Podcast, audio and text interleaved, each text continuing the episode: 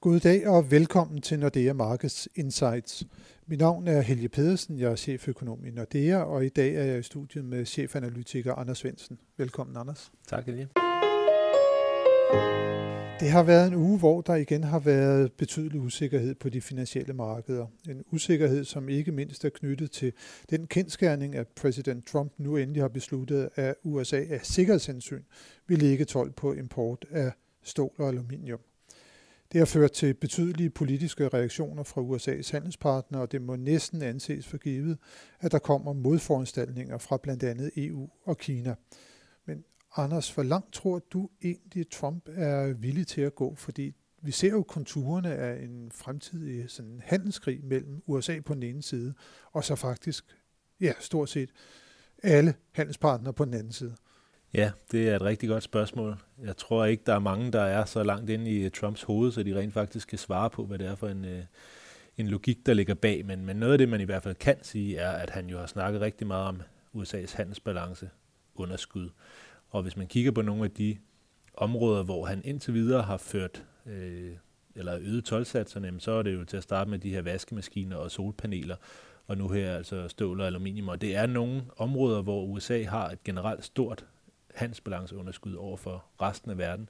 Så man kunne godt frygte lidt, at han prøver at tage tingene en efter en af dem, der, der giver store handelsbalanceunderskud. Og så er frygten jo lidt, at, at biler kunne være, kunne være det næste, hvor USA har et, et kæmpe øh, underskud over for, for resten af verden. Ja, det er rigtigt. Øh, og der er han jo meget ude at sige, at øh, EU pålægger en, en høj tolv på amerikanske biler, mens USA til gengæld næsten uden tolv øh, lader øh, europæiske biler få adgang til det amerikanske marked. Jeg mener, at det er sådan, at EU har en tolvsats på, på 10% på amerikanske biler, mens at USA har en tolvsats, der ligger lige omkring 2% på importerede biler. Så det er jo selvfølgelig et område, som øh, der måske også kan blive øh, bragt op. Øh. Men jeg ser jo også det her, og den måde, som Trump agerer på lige nu, at han forsøger måske på også at sætte det i relation til de igangværende forhandlinger, altså genforhandlinger af NAFTA-aftalen, for fordi han forsøger jo også nu på at få Kanada og Mexico bragt ind, og Kanada og Mexico er faktisk nogle af de store ståleksportører til det amerikanske marked, og det ser ud som om, at han forsøger på at forbinde denne her tolvsats øh, på netop stål øh, med NAFTA-aftalerne. Øh.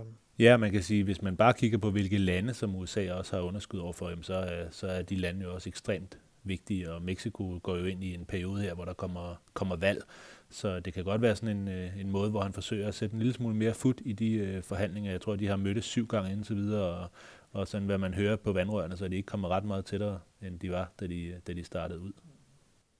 Jamen, det bliver, det bliver jo spændende at se, hvor, hvor langt man kommer til at gå i det, og man må sige, at på en eller anden måde, så spiller Trump vel også et højt spil. Nu nævnte du før, at han sådan kigger område for område, hvor er det USA har et handelsunderskud, og han vil gerne have det her Make America Great Again, og til at have et great land, der hører vel også, at man ikke har et kæmpe underskud på, på handelsbalancen.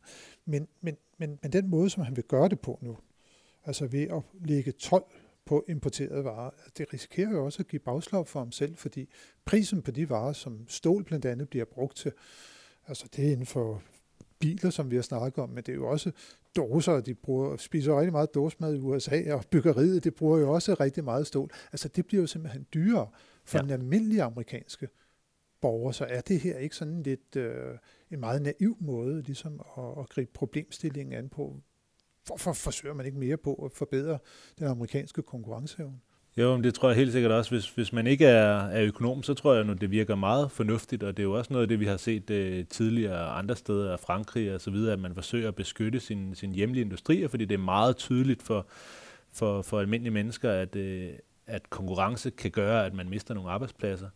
Og, og det er jo også det, der, der er tydeligt i, i USA, mens det, der ikke er nær så tydeligt, det er jo den positive effekt, som, som det kan have, som du præcis selv siger, jamen det gør, at man så får adgang til nogle ting billigere, fordi grunden til, at man ikke selv har produktionen, det er, at der er nogle andre, der kan gøre det billigere.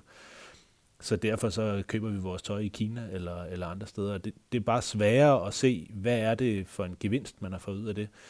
Så, så jeg synes, at det her kan ses i sådan en større sammenhæng, og, og måske ikke kun USA, men, men sådan set også inden for, for EU, at der er sådan en større tendens til at tænke lidt mere øh, Øh, på at beskytte hjemmemarkederne, og det er måske også mere der, hvor den, den sådan folkelige opbakning, den, øh, den ligger, og de billige øh, stemmer. Men altså fra et økonomisk synspunkt, så er risikoen jo, at det her får meget lidt gavnlig effekt på væksten, men at det får en negativ effekt på, på inflationen, som gør amerikanerne fattigere. Og hvis man kigger på den endnu længere bane, jamen, så er det jo negativt for både USA og for resten af verden. Ja, man må jo vel især også sige, at for, for små åbne økonomier, som blandt andet den danske, så vil det jo være ret ulykkeligt, fordi at vi er jo sådan et lille land, så vi har jo ingen mulighed for at producere alle verdens varer. Vi er jo simpelthen afhængige af, at vi kan importere øh, og så eksporterer vi så til gengæld også noget. Men, men, men Danmark er jo voldsomt integreret i den globale værdikæde og, og enormt afhængig af, at man har fri handel. Men indimellem så hører vi jo stadigvæk også debatten i, i Danmark med, hvor få industriarbejdere vi har tilbage. Og, øh, og det er klart, at når der er nogen, noget industri, der flytter, jamen så er det selvfølgelig negativt. Men, men går man så længere tilbage og kigger på nogle af de tidlige industrier, der er flyttet ud, øh, tekstilindustri osv., så, videre, så er det jo ikke, fordi vi har mange ledige tekstilarbejdere tilbage i Danmark. Så, så folk finder jo noget, noget andet at lave.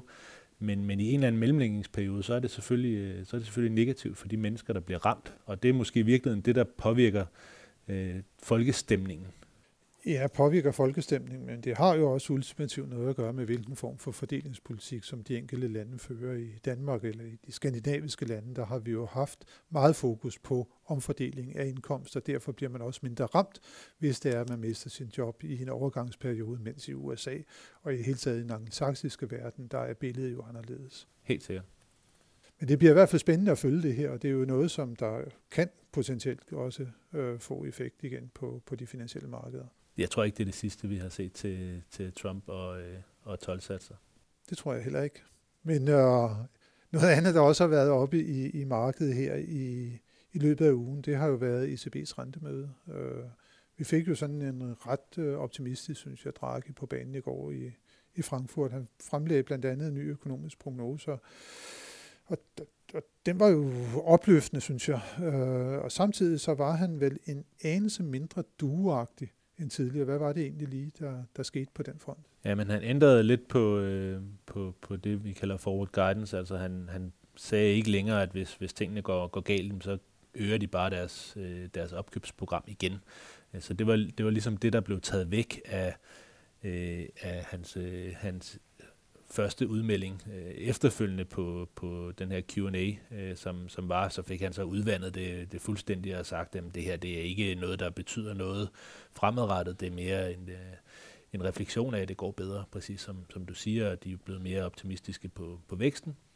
Man må stadigvæk sige, at det, der er, er forskellen øh, fra, fra ECB og Fed, det er, at selvom at det ser bedre ud på den økonomiske front, så er der stadigvæk ikke meget øh, Øh, udsigt til, til lønvækst eller til, til inflation, og ECB holdt også deres kerneinflationsprognose stort set uændret, og har stadigvæk svært ved at se lønningerne sådan for alvor tage til. Ja, ja de, de gjorde faktisk også det, de nedjusterede deres inflationsskøn for næste år marginalt. Men igen, det der, som du også siger, der er jo ikke meget tryk på, på lønninger, på avancer. Kerneinflationen, den er, den er jo lav. Jeg ved, du kigger lidt på sådan et super kerneinflationsbegreb. Øh, hvad siger den analyse dig? Altså igen, når vi kigger Jamen, på området. ECB kigger jo efter de priser, som, øh, som begynder at stige, for ligesom at se, hvornår er det, der kommer en vending i, i inflationen. Og for at gøre det, så kan man jo så tage de priser ud, som normalt følger konjunkturudviklingen, fordi væksten er for, for opadgående. Så hvad er det for nogle, nogle priser, der normalt begynder at stige, når, når konjunkturerne de vender? Øh, og det øh, kan man så lave om til sådan en, et særligt inflationsmål, som, som ECB kalder, kalder supercore. Øh, og det siger bare, at der er ikke noget prispres overhovedet. Selv de øh, varer, som normalt vil reagere, i, øh, når konjunkturcyklen vender, de, de stiger meget, meget svagt. Og det, det siger i hvert fald mig, at, øh, at der er stadigvæk relativt øh, betydelige øh, ledige ressourcer i den, i den europæiske økonomi. Man kan sige, at Tyskland er måske undtagelsen, der er det relativt langt fremme, men det er bare sjældent, at vi ser det der alvorlige løn- og prispres i Tyskland, fordi de har den der angst for, for, for inflation, mens resten af Europa stadigvæk har nogle år foran sig, før der sådan for alvor kommer tryk på, på arbejdsmarkedet. Ja, som Draghi jo også selv pointerede i går, vi sætter renten for hele euroområdet. Og det er jo meget afgørende. Jeg tror, at vores konklusion er, at det fortsat har meget lange udsigter, inden renten den, den bliver sat op.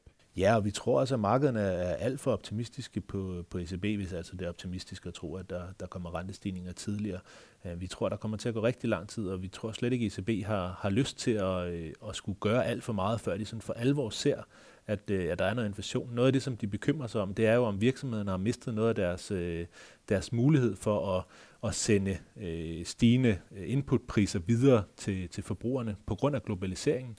Øh, at det betyder, at selvom der, der kommer lidt, lidt pres på omkostningerne i virksomhederne, så har man sværere ved at, at sende de øh, prisstigninger videre, så bliver det i stedet for til, til lavere marginaler i, i virksomhederne, og så får man ikke den her inflation, som man normalt vil se.